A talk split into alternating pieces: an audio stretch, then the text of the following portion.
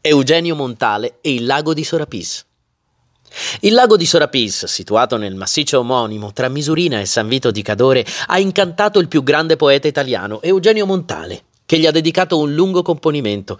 La poesia ricorda una passeggiata di 40 anni prima con la moglie morta, Drusilla, che il poeta chiamava Mosca per via degli occhiali. Non ho mai amato molto la montagna e detesto le Alpi. Tra i laghi solo quello di Sorapis fu la grande scoperta. C'era la solitudine delle marmotte più udite che intraviste e l'aria dei celesti. Ma quale strada per accedervi?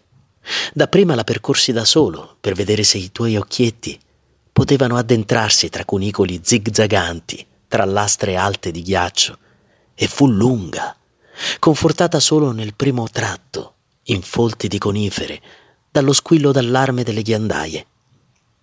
Poi ti guidai, tenendoti per mano fino alla cima, una capanna vuota.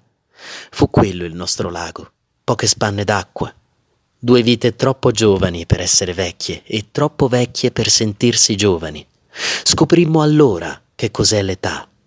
Non ha nulla a che fare col tempo, è qualcosa che dice, che ci fa dire siamo qui. È un miracolo che non si può ripetere. Al confronto la gioventù è il più vile degli inganni. Eugenio Montale, Sorapis, 40 anni fa.